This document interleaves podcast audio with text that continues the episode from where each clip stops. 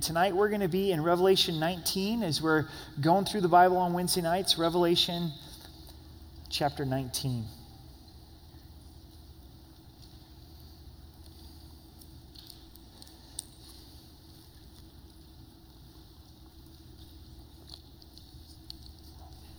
Let's pray together.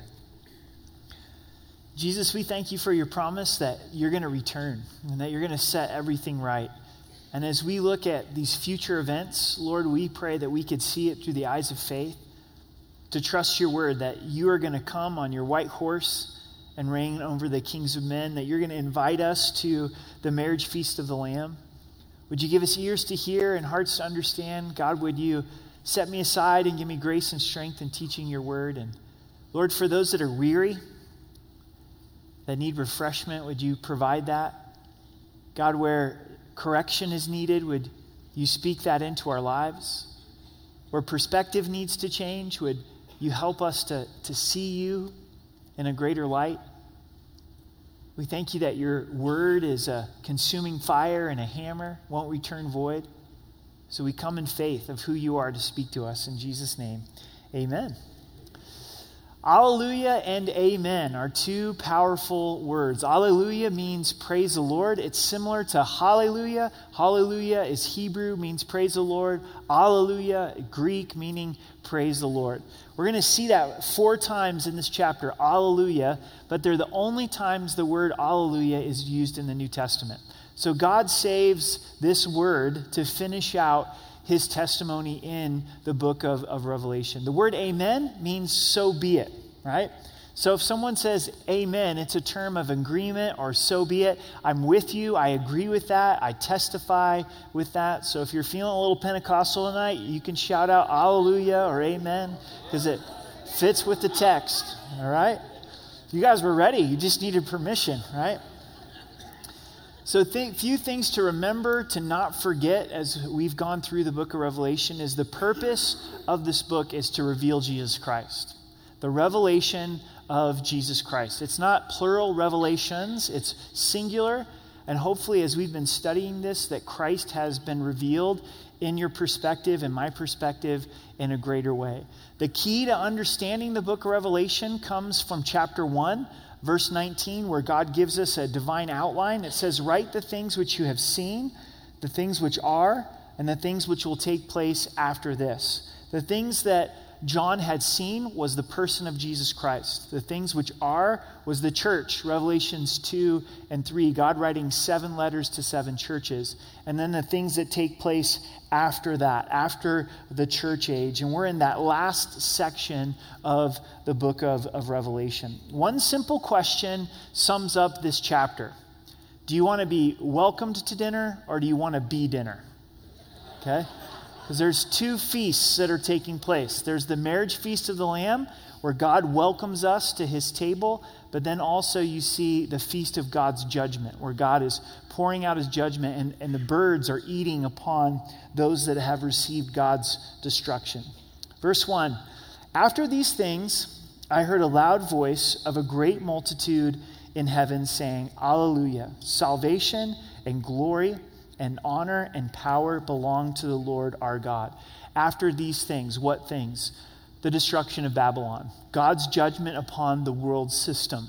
When heaven sees Babylon be judged, Babylon be destroyed, the great multitude responds by saying, Alleluia, praise the Lord. Now, who's the great multitude? The great multitude are those that are already in heaven, that have gone to be with the Lord before the rapture, those that are in the rapture, those that have died during the time of the tribulation, it seems that heaven gets to look down upon this event of Babylon being destroyed. And the expression is, Praise the Lord. God in his righteousness has dwelt with wickedness. One of the things that I love about worship together corporately, I think there's great importance of worshiping together, is there's power in the multitude, isn't there? When we come together and we lift our voice uh, to sing to the Lord, God meets us in that. I love hearing your voices sing to the Lord. I love being able to join in the chorus of, of Alleluia. And in this day of podcasts and live stream, there's a place for that. We, we do those things, and I'm, I'm thankful that God's word can get out in those ways. But I still think that there's a difference about being in the congregation and singing with God's people that you can't replace uh, sitting in your family room doing live stream. Now, if you're in your family room doing live stream, we welcome you. We're glad that you're listening.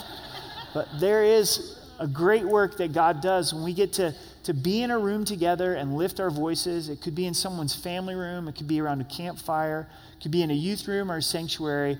But the ultimate expressions when we get to heaven, and we're going to join together with one voice, but before the Lord. As we sing to the Lord, as this great multitude sings uh, to the Lord, they're ascribing salvation, glory, and honor. And really, those things only belong to the Lord. Salvation belongs to Jesus. He's the one who provides salvation. Real glory only belongs to the Lord. He's the one that deserves glory. He's the one who's truly good.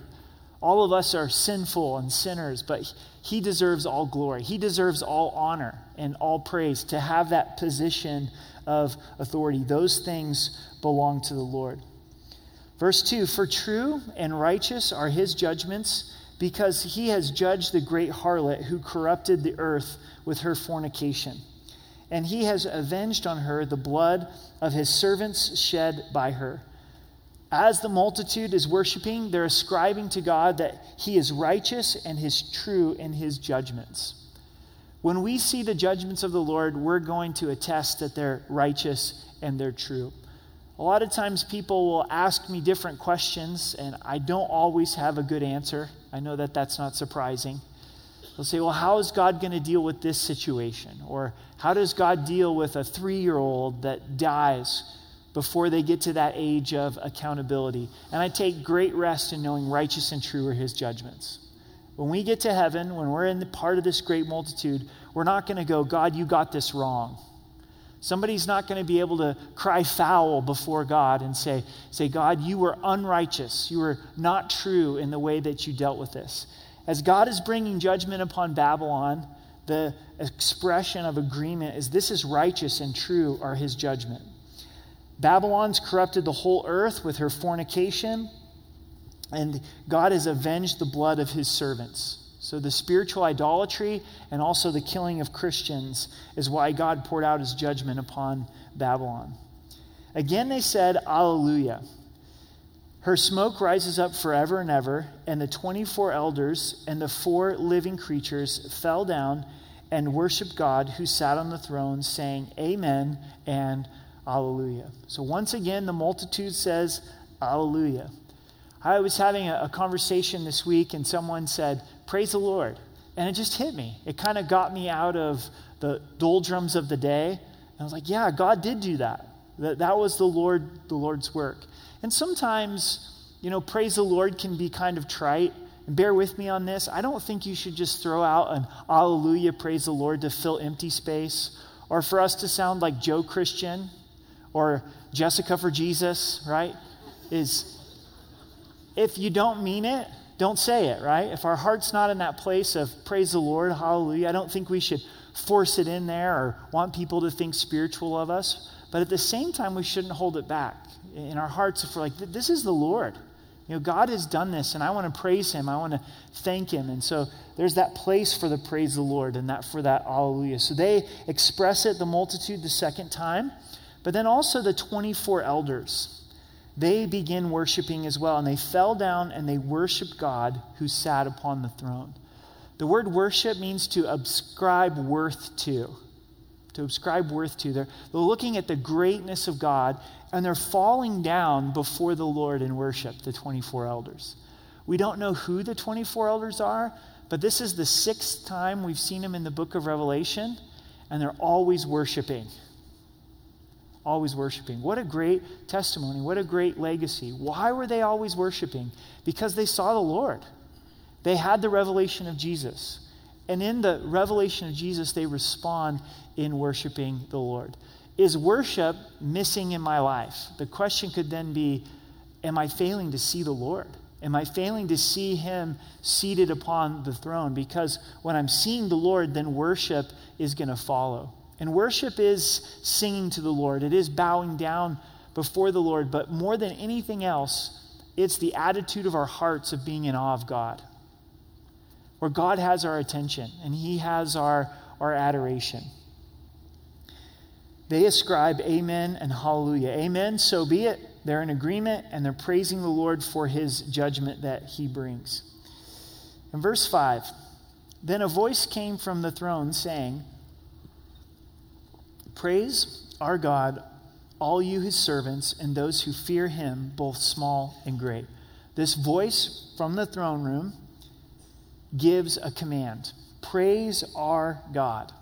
It's a command for us to join in singing to the Lord.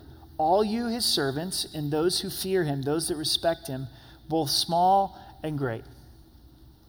No matter what your reputation is or isn't, whether you're young, whether you're old, small or great, respond in singing to the Lord. To give praise to God is a choice. In Hebrews 13, verse 5, it says this Therefore, by him, let us continually offer the sacrifice of praise to God. That is the fruit of our lips giving thanks to his name. Sometimes we feel like praising, sometimes we feel like singing. Oftentimes we don't feel like praising, we don't feel uh, like singing. And God commands us here in verse 5 is praise him for who he is and what he's done in your life. I was reading an article yesterday from the, the Mayo Clinic on just health and physical health, and one of the things that they gave as some advice was to practice gratitude. I thought that was interesting from a secular organization that leads the way in health is saying you are going to be more healthy physically if you choose to practice gratitude. On Wednesdays, we have staff devotions. In the summer, we've been studying a lot of Psalms. And in the Psalms, we see David saying to his soul, speaking to his soul, I will praise the Lord. It happens over and over again. I don't know if you noticed, but tonight in worship, when Billy was leading worship, uh, there was a point where he began to sing, and he was singing to his soul, saying, Bless the Lord. And that's biblical. That's, that's what David does, is saying, Wake up, God is good, choose to praise him. I've made this observation, and I could be completely wrong, but I don't know as believers, me included, that we are more grateful than unbelievers. When I spend time with believers, I don't get the sense that we're a more grateful group of people. But we should be, shouldn't we? Right? We really have so much more to be thankful for. But if you're like me, I find all of the things I don't like, even as God's son, as God's child. I can tell you the 10 things that annoyed me today a lot quicker than I can tell you the 10 things about God's character or the 10 ways that God has been faithful to, to my family. So I think there's a lot to learn here to praise the Lord. Be, be thankful for who He is, be thankful for, for what He has done. God is commanding us, encouraging us to do this, to give the sacrifice of praise. And when we give the sacrifice of praise, a lot of times our emotions do come along. We're like, that's true. Yes, Jesus, be lifted high. Be lifted high above my circumstance and above my emotions. In verse 6, and I heard, as it were, the voice of a great multitude, as the sound of many waters, and as the sound of mighty thundering, saying, Alleluia, for the Lord God omnipotent reigns. So the voice of the multitude is loud. The illustration is the, the sound of many waters, of mighty thunderings. One of the most relaxing things is to sit by the ocean and hear the waves just crashing down. The only thing that we're missing in Colorado is the ocean right? Some people are like, no, we're not. But then also the thunder. We've got the thunder, right? The power of the, of the thunder. And the multitude, their voice in praising God is this, this powerful sound. And they're saying, Praise the Lord, for the Lord God omnipotent reigns. We're going to see four titles of Jesus in this section of Revelation. And the first is the Lord God omnipotent reigns. The word omnipotent means all powerful, that Jesus is all powerful and that he reigns in our lives. Now, I think that we believe this. Most of us tonight would say, Yeah, I believe that God reigns. I believe that he's sovereign, that he's in control of my life. But then as we face difficulty, sometimes we wonder, don't we? We go, God, are you really reigning? Are you really in control? Are you omnipotent? There's a health challenge, there's a financial challenge, There's difficulty in relationships. There's questions that we don't have answers for. Many times with hardship, we, we play the what if game. We say, you know what, if we only would have left five minutes earlier, we wouldn't have gotten in the car accident, right? These types of things come into our hearts and our minds. We trust God's goodness because of the cross. The hand that went to the cross is the hand that holds our lives. And this is key for our understanding of who God is is that he's omnipotent. He's all powerful in my life, he's all powerful in this world. He's ruling over the affairs of men. And for us to trust that and say, God, you know exactly what's going on. And how God's omnipotence, how Him being all powerful, but yet Him allowing us to have free will, how those two go together, I can't explain to you. I can show you from the scriptures where God encourages us to believe and God gives us choices to make, but that doesn't cancel out his sovereignty. That doesn't cancel out his omnipotence. And so we trust that. We trust and we go, God, even with man having free will, you ultimately have the last say. In our theology, in our understanding of God, if God isn't the final authority, then there's something wrong with our theology. Amen? Because God really presents himself as the ultimate authority. This is the title of who God is. And as they see God, as this multitude sees God, they say, God, you reign. And we can join in that chorus. We can say, God, you're omnipotent. And I, am thankful that you are all powerful in my life.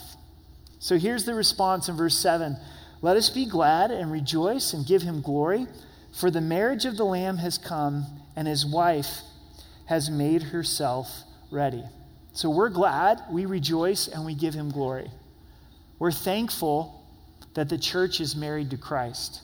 And we're introduced to the marriage of the Lamb has come. One of the illustrations that God gives to us of his relationship with us is that the church is his bride and he's the bridegroom. Of the ways that God could describe his relationship with us, he uses the most personal relationship. God could describe his relationship in a very authoritative way that you are my slave and I'm your authority. Now, is God our authority? Absolutely. He is the Lord and we are his servant. But God chooses to give us this illustration and this reality that, church, you're my bride. What's another way that God is in relationship with us? That he is our father. So we see the closest relationships that we have here on this earth the parent child relationship and that's ultimately pointing to God being our Father. The husband wife relationship is ultimately pointing to Jesus and how Jesus loves the church. Marriage at its highest form points to Christ in the church. When the Holy Spirit is dwelling inside of a husband, he's loving his wife as Christ loves the church. The wife is respecting and adoring her husband the way the church adores Christ. And we're going to enter into the fullness of this relationship when we go home to be with the Lord. This is what Jesus is waiting for, is for his people to be gathered together to be his bride. We don't fully understand this, and this is a bit of a mystery to us, but at the very core of this, this shows a very passionate relationship. A husband is passionate about his wife hopefully loves his wife unconditionally. And this is the way Christ feels about us. Is that your understanding of Christ? He's passionate about you, he loves you, he wants to spend time with you. Eternity is him welcoming you to this marriage feast. It's beautiful and it's wonderful. And the wife has made herself ready. She's been prepared for this moment in verse 8. And to her it was granted to be arrayed in fine linen clean and bright, for the fine linen is the righteous acts of the saints, the apparel of the marriage feast. How you dress for a wedding is important, isn't it? Not as important in Colorado as it might be in the South. One of my buddies got married in Atlanta, Georgia, many moons ago. And man, they dress up down there for a wedding in a way that we don't here. You know, Colorado is, is pretty casual. But there's still a, an appropriateness to, to a wedding. Say, I'm going to dress up and have the, the right apparel as a guest, but even more so for the bride, right? Even though weddings are casual in Colorado, the, the brides do it right. And they're prepared for this, this day. And many brides have already had their gown picked out, and all they need is the guy. I mean, they, they, they've had the gown since they were like five years old. It's in their head, right? I got three daughters, I know. And so, as we think of this analogy of Christ and the church, we're told that we're arrayed in fine linen and clean and bright, and ultimately, this is robed in Christ's righteousness. The only way we can be prepared as the church is through what Christ has done for us in being saved by grace. But also, there is a place here for the righteous acts of the saints. God's grace in our lives, worked out in serving the Lord, is going to matter. Church, it's going to matter serving the Lord in this life. You're never going to regret serving the Lord. And it's not determined or measured in man's eyes, in glamour, but in God's eyes. You know your heart. And if you're doing these things unto the Lord, you take a cup of cold water to a child in Jesus' name, you do your work unto the Lord, those are righteous acts. And it's going to matter when we are presented before Christ. So, want to be clear, we're robed in his righteousness but also to be true to the text, serving the Lord matters. And fine linen is the righteous acts of the saints. In verse 9, then he said to me, Write. So this voice encourages, write this down. Blessed are those who are called to the marriage supper of the Lamb. And he said to me, These are the true sayings of God. The marriage of the church to Christ is culminated in the marriage feast, in the marriage supper. David Guzik, in his commentary on Revelation, says In Jewish culture, the marriage supper was the best banquet or party anyone knew. It always was on an occasion of tremendous joy. So, the biggest party in town that ever happened was a marriage feast. And the marriage feast of the Lamb is going to top all parties. Jesus said in John 14, He says, Don't let your heart be troubled because I'm going to prepare a place for you. If I go and prepare a place for you, I will again come and receive you to myself. Jesus has been working on this party for a while. He's been working on this marriage feast of the Lamb for a while. And we're to have our hearts comforted. We're to have our hearts filled with joy that we're going to be at the marriage feast of the Lamb.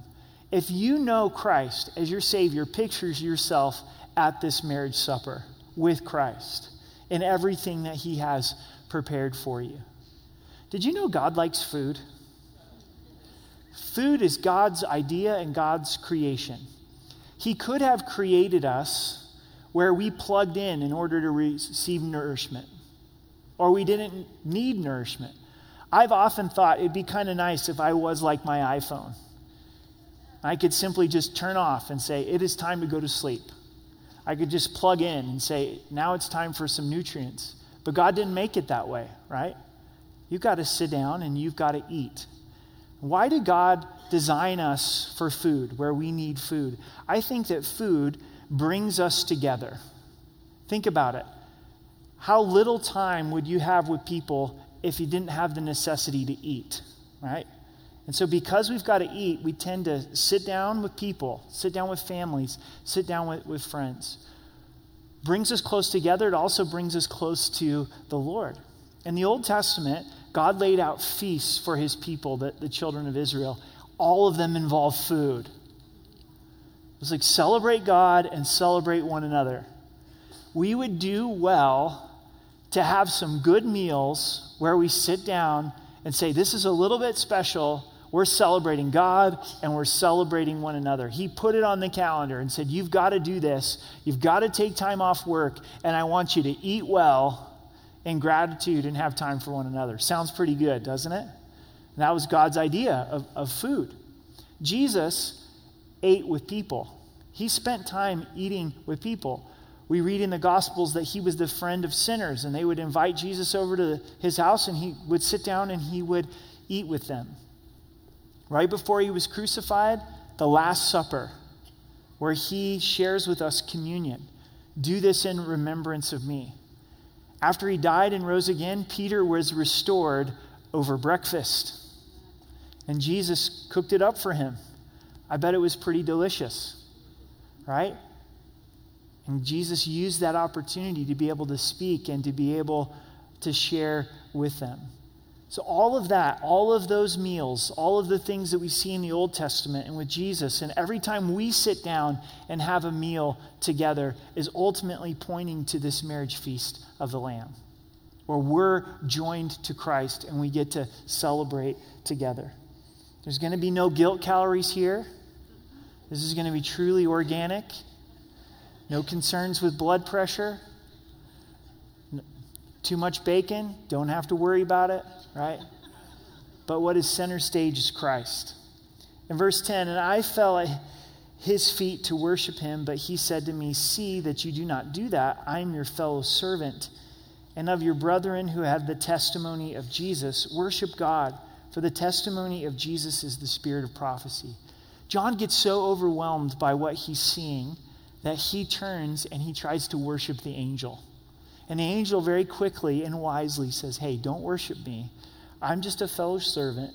You need to worship Jesus. We have this tendency where we want to worship the messenger instead of the giver of the message.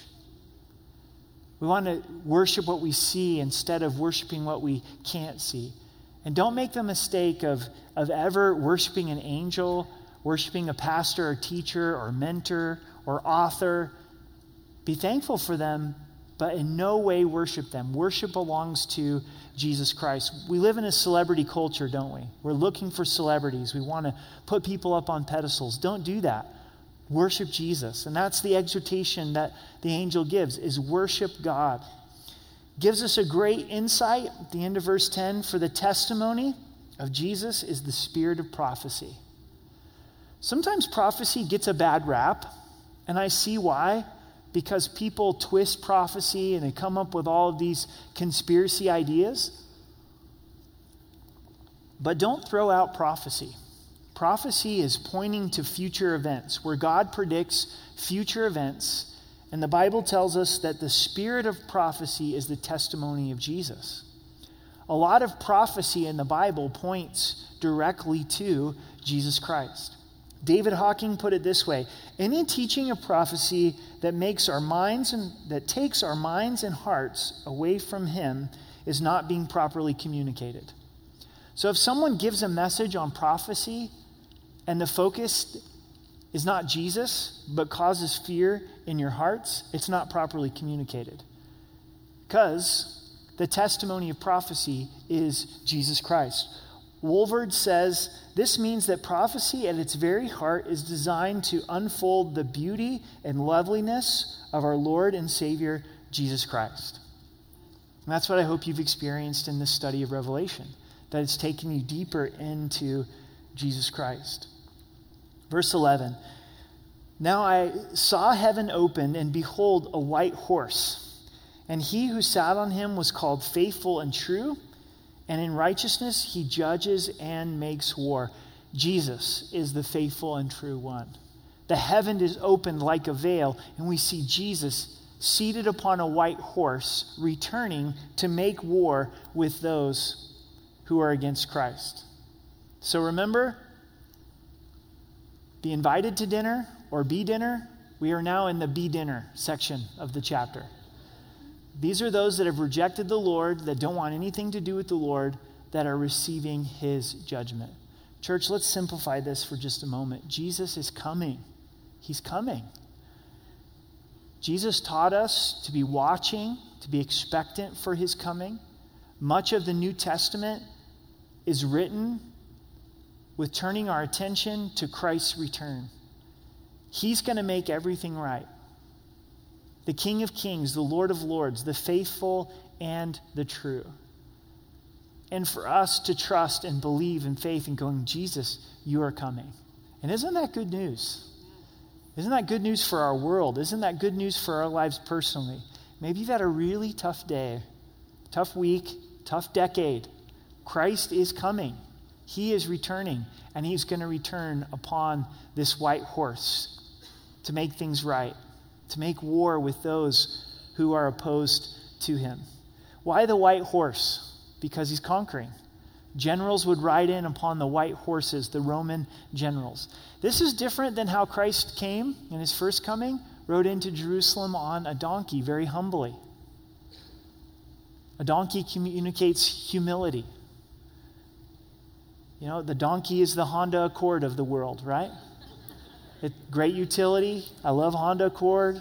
Good gas mileage. All love it, right? But a donkey and a Honda Accord speak humility, right? The white horse, pick your favorite muscle car. I don't know. You know? And here Jesus is coming in upon the white horse, and the message is clear that he is the conquering king. The second title, faithful and true, so thankful that Jesus is both faithful and true. If God was not faithful, we could not count on him to show up. We couldn't count on him to be faithful to his promises. If he wasn't true, he would lead us astray. Thankfully, Jesus is faithful and he's true. There should be a part of our hearts that longs for Jesus to judge and make things right. Every week, there's so many horrific things in the headlines of all kinds of evil and atrocities and people being taken advantage of and murdered. And you know, you, you read the news. And to be able to rest and say, Jesus, you're going to make all things right. Describing Jesus, his eyes were like a flame of fire, and his head were many crowns. And on his head were many crowns. He had a name written that no one knew except himself. The eyes of fire speak of Jesus being able to see through the hearts of men. As he judges rightly, he's able to pierce and see our hearts. Many crowns speak of him being the ultimate authority. Then Christ has a name written on him that no one knew except himself. This is pretty unique because any name of Christ speaks of his character and nature. There's an aspect of the character and nature of Christ that he himself only knows. This is encouraging to us that for all of eternity, there's more to know about Jesus. There's more to know about God. Not that God's character is going to change, but we're going to understand him in a deeper way. There's part of his character and his nature that he's keeping to himself, that will be, be revealed. In verse 13, he was clothed with a robe dipped in blood, and his name is called the Word of God. Do you see the difference here? As the bride of Christ, we're clothed in bright linen, pure and white. But Jesus' robe is one that's been dipped in blood, the crucifixion. He went to the cross and maintains this red robe so that we could be robed in his righteousness and be forgiven. The third title to Christ, the Word of God. Jesus is the Word of God. That's one of his names that's ascribed to him because the written word reveals Jesus Christ. Reveals Jesus Christ. John 1 1 says, In the beginning was the Word, and the Word was God, and the Word was with God. And the Word became flesh and, and dwelt among us. Jesus went through the Old Testament after his resurrection and pointed in the law and the prophets where it spoke of him. So the Word of God points to Jesus Christ. One of the titles for Jesus is the Word of God. One of the things I'm looking forward to in heaven is to hear Jesus teach the Word, right? For Jesus to lead the Bible study. The written word's going to endure forever, and the incarnate word, Jesus Christ, is going to lead us in the word. Verse 14 And the armies in heaven, clothed in fine linen, white and clean, followed him on white horses.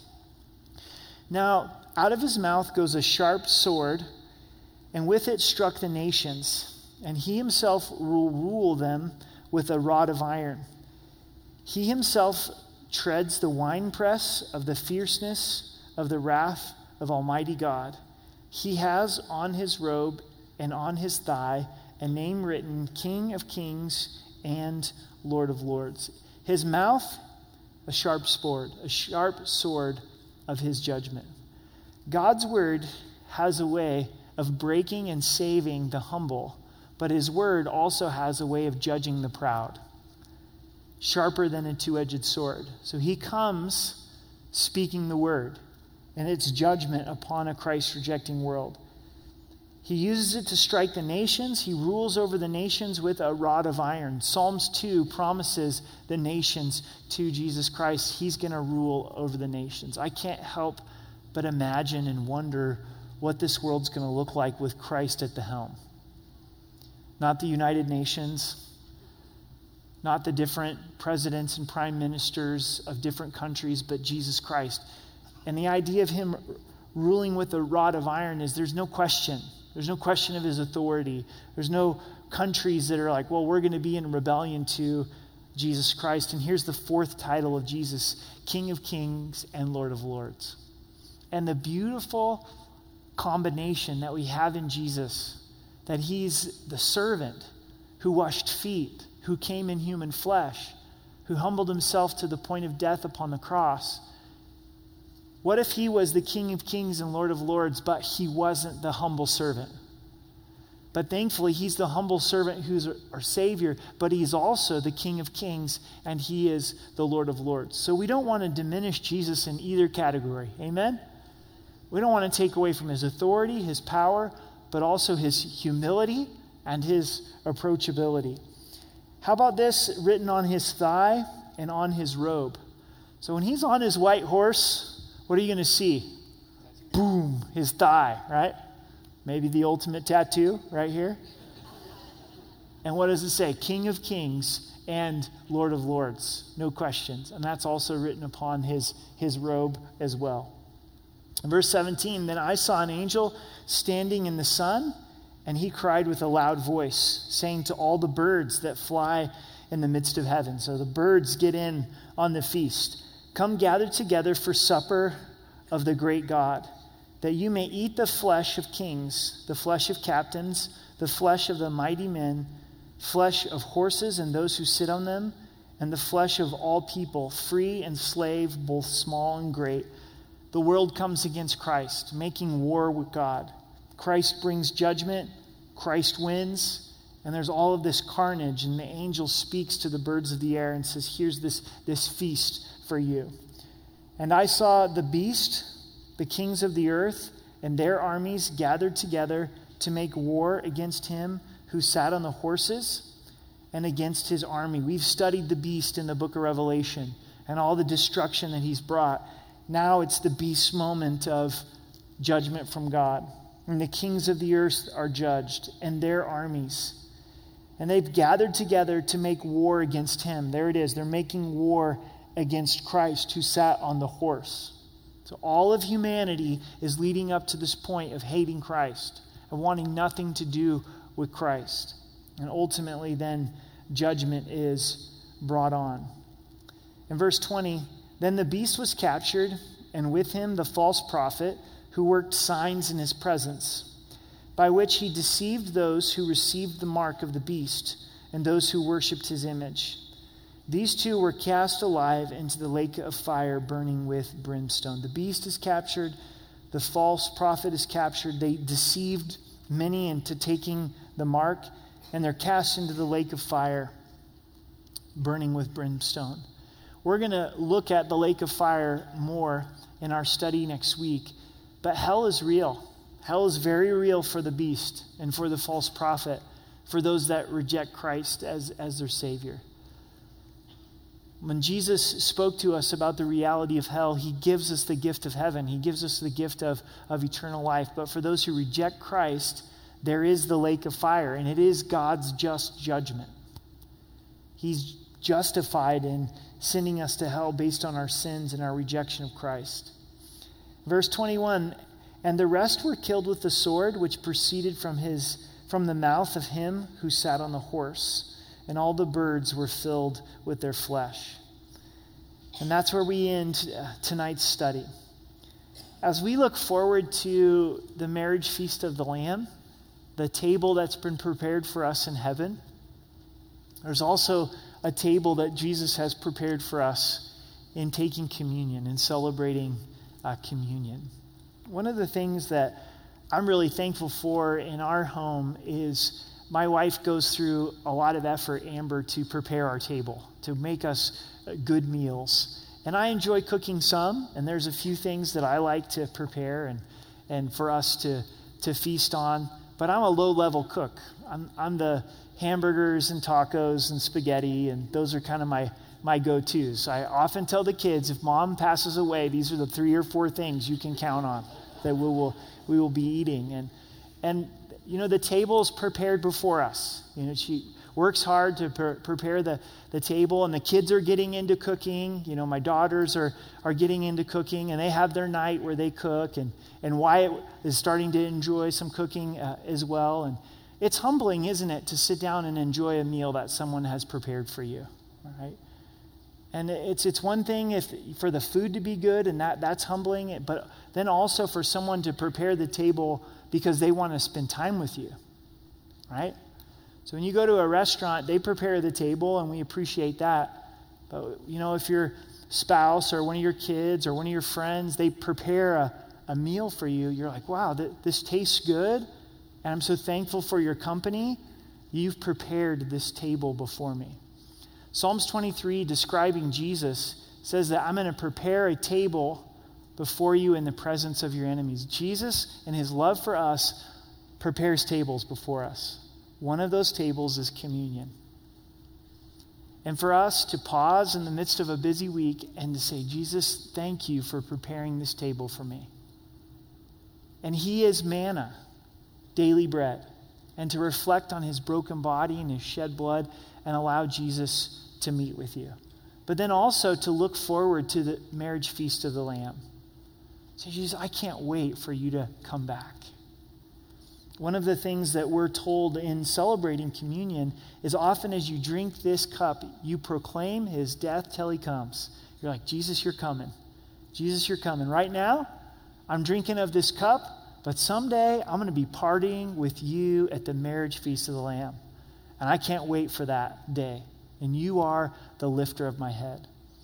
1 Peter 1:13 says this, "Therefore gird up the loins of your mind." That's kind of a strange term, but get get your mind prepared for action. If you were wearing a robe and you were moving into action, you would gird your loins. So gird the loins of your mind, be sober, which is not speaking about alcohol here, but it's speaking about being level headed. Be level headed and rest your hope fully upon the grace that is brought to you at the revelation of Jesus Christ. So to rest fully on the grace that's going to be revealed at the revelation of Jesus Christ. We think we've experienced grace now. Just wait until we're at the marriage feast of the Lamb. Just wait until Christ is revealed. Either in us dying and going home to be with the Lord or in the rapture of the church. And we're going to go, wow, grace has been revealed. I have seen Jesus for who he is. And we put our minds there. We say, that's what I'm looking forward to, is the revelation of Jesus Christ. However life goes, we know either we're going to go home to be with the Lord or we're going to go in the rapture of the church. That's absolutely certain. Let's pray and move into communion. Let's stand together. Would you stand with me?